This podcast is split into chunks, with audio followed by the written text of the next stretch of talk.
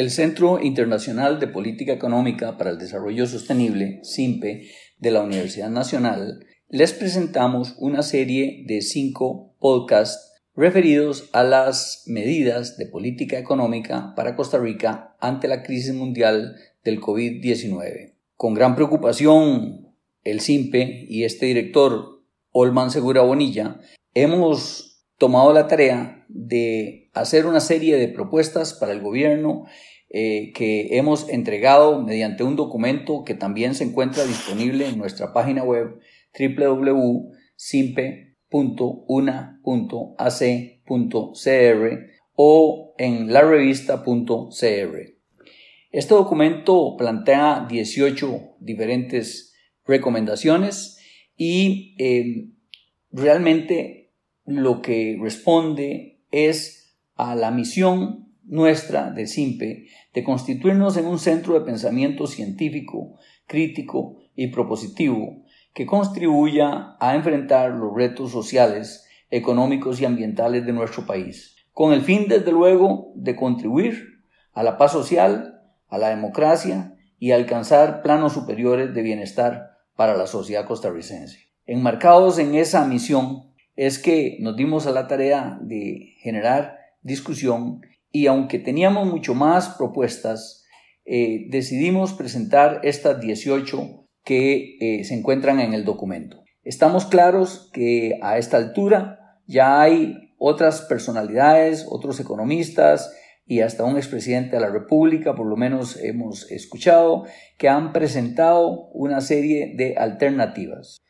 El gobierno, tanto el Poder Ejecutivo como el Poder Legislativo, deben tomar decisiones y las han venido tomando, pero sobre todo ahora también deben enfocarse en lo que en la parte económica corresponde para poder paliar esta enorme crisis que genera el coronavirus en lo inmediato, pero también en el mediano plazo, que va a afectar muchísimo a diferentes grupos, pero sobre todo al sector privado, a las y los trabajadores del sector privado costarricense y las pequeñas micro y medianas empresas.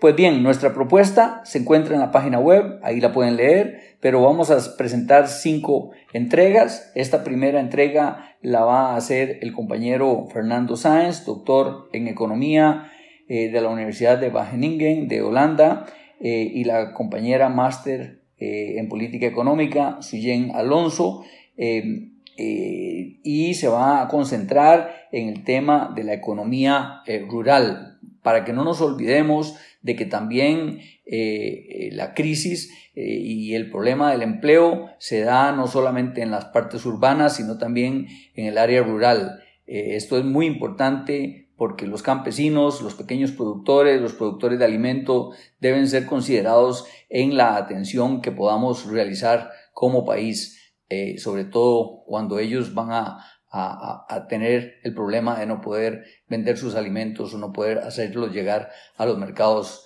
de, oferta.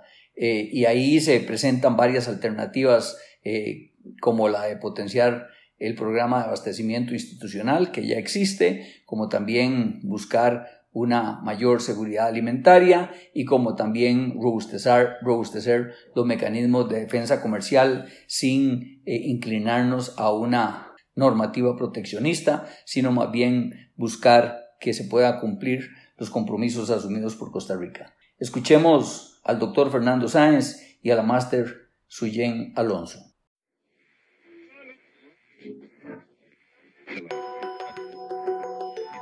La revista es tu medio digital de opinión.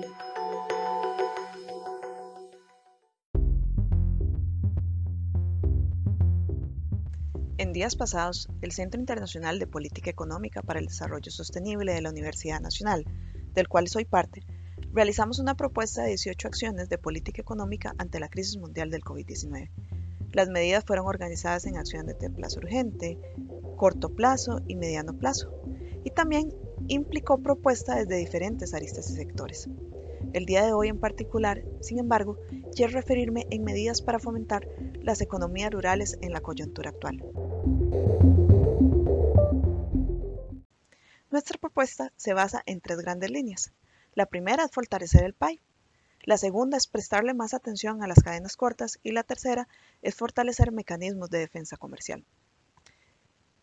Como punto de partida, sabemos que ya antes de la irrupción del COVID-19 en la vida nacional, la situación de las zonas rurales de Costa Rica no ha sido la mejor. De hecho, según la última encuesta continua de empleo ejecutada el tercer trimestre del 2019 por el Instituto Nacional de Estadísticas y Censo, la tasa de ocupación rural fue del 52%, disminuyendo en dos puntos porcentuales con respecto al tercer trimestre del 2018. Por otro lado, si vemos el índice de progreso social a octubre del 2019, la totalidad de los 14 cantones con calificaciones más bajas corresponden a cantones rurales fuera del gran área metropolitana. Sabemos que la economía rural de muchos de estos cantones continúa basándose en sector agropecuario, en actividades de comercio y en casos puntuales el turismo. Dado que el turismo ha constituido casi la única actividad que genera empleo en estas zonas, especialmente entre población joven, es esperable que la contracción actual y potencial a futuro de estas actividades agrave aún más los indicadores de rezago de las regiones periféricas de la GAN. Bajo este contexto es que nos atrevemos a, comunicar y exponer esta serie de medidas que les comenté anteriormente. La primera de ellas hace referencia en específico al programa de abastecimiento institucional. Como saben, este es un programa que se diseñó para garantizar un mercado de productos agropecuarios frescos e industrializados, bajo el cual por ley las instituciones públicas se abastecen de alimentos por medio de una plataforma que administra el Consejo Nacional de Producción. Desde nuestro planteamiento, consideramos que el PAI podría convertirse en una poderosa herramienta para garantizar la seguridad alimentaria del país y sobre todo la democratización de mercados agroalimentarios.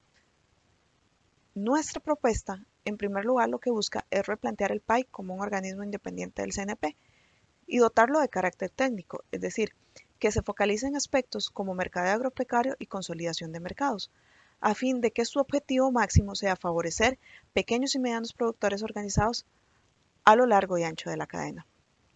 Para lograr este cometido, también sugerimos fomentar alianzas con el Programa Integral de Mercadeo Agropecuario para vincular el PAI con la filosofía de mercados de circuitos cortos que el PIMA está desarrollando a nivel regional.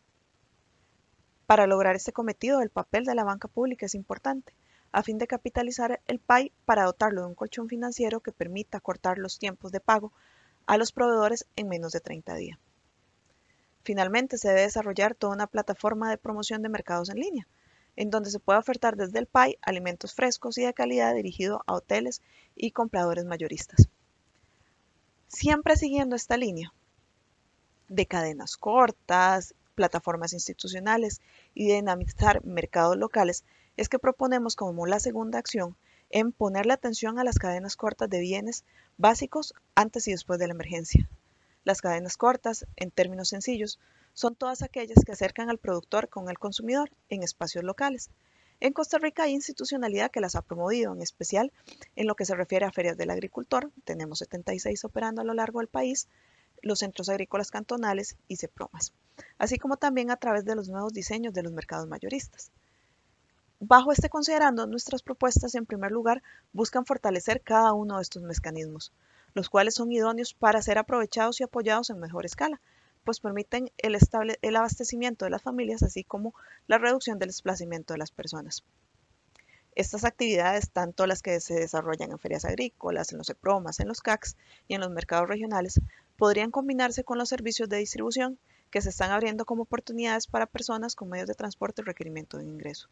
Claro está que estos servicios no solo incluirían provisión de frutas, verduras y productos de panadería, sino también incluirían agroindustria a pequeña escala, permitiendo fortalecer redes de comercialización para los sectores de ingreso medio y bajo. Nuevamente, el desarrollo de plataformas virtuales que complementen las plataformas físicas disponibles es crucial para aprovechar mecanismos de comercialización a nivel local y municipal.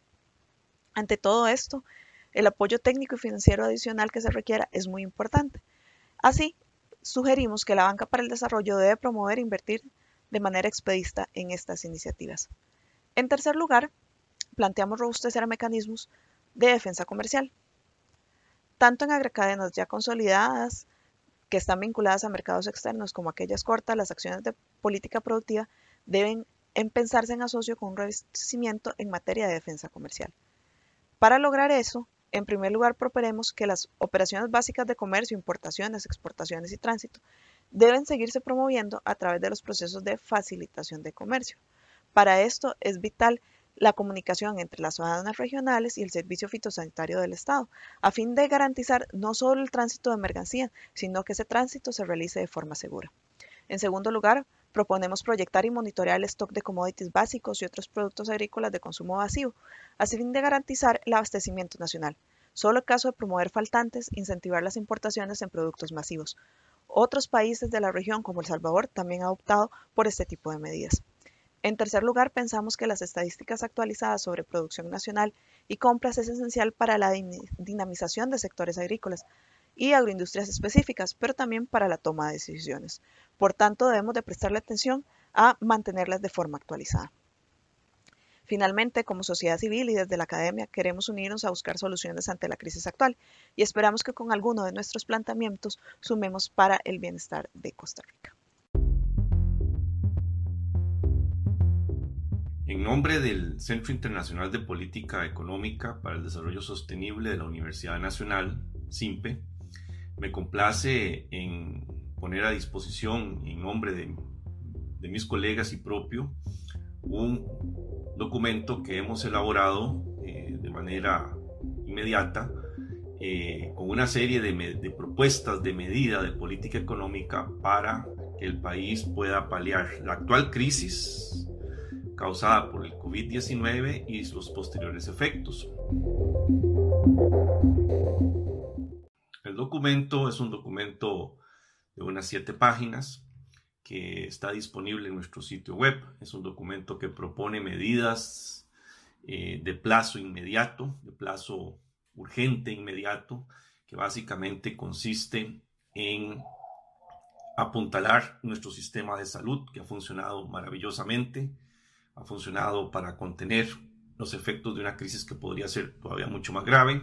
Sí, urgente apuntalarlo y seguir apostando a eh, tenerlo financiado y tenerlo robusto. Hay un plan de salvamento que se propone también con una serie de medidas, unas seis medidas para atender la situación de muchas micro, pequeñas y medianas empresas, sobre todo en el sector turismo, con, una fuerte, con un fuerte apoyo estatal que eh, debería de la crisis actual, paliar la crisis actual y eh, prepararlas para, la, el periodo de recuperación que urge empezar apenas esto se normalice. Dentro de las medidas urgentes proponemos también eh, replantear eh, la actual política de abastecimiento agropecuario, eh, en donde podemos plantear potenciar el programa de abastecimiento institucional como un mecanismo para garantizar no tanto las copas institucionales, las cuales son maravillosas, sino también para que se convierta en un instrumento que garantice seguridad alimentaria al país. Eh, revisar el tema de las cadenas cortas en bienes básicos durante y después de la emergencia, eh, apostarle a una moratoria a créditos hipotecarios y reducción de tasas de interés y el acceso al fondo de capitalización laboral para aquellos que se quedaron sin empleo. Entre las medidas de corto plazo, ya no las urgentes, sino de corto plazo para este año, tenemos también una serie de medidas alrededor de, buscar el, robustecimiento de, los mecanismos de defensa comercial, buscar mecanismos de renta básica universal, regulación económica, eh, estandarizar el teletrabajo y fijar tasas de interés contra la usura. En el plazo mediano, en el plazo mediano para el 2020-2023 también tenemos una serie de medidas, entre ellas las más importantes es buscar negociaciones internacionales para buscar una moratoria a la deuda pública internacional.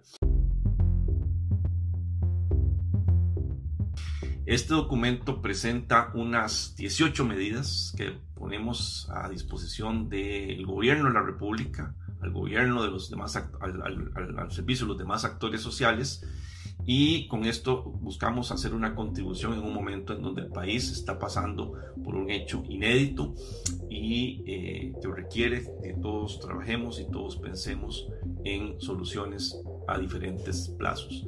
Me complace presentar este documento a nombre de, de los nueve colegas que participamos del CIMPE y esperamos que sean medidas de utilidad. Muchas gracias.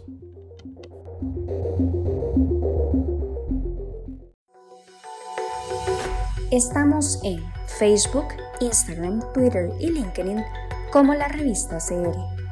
Difundimos opinión.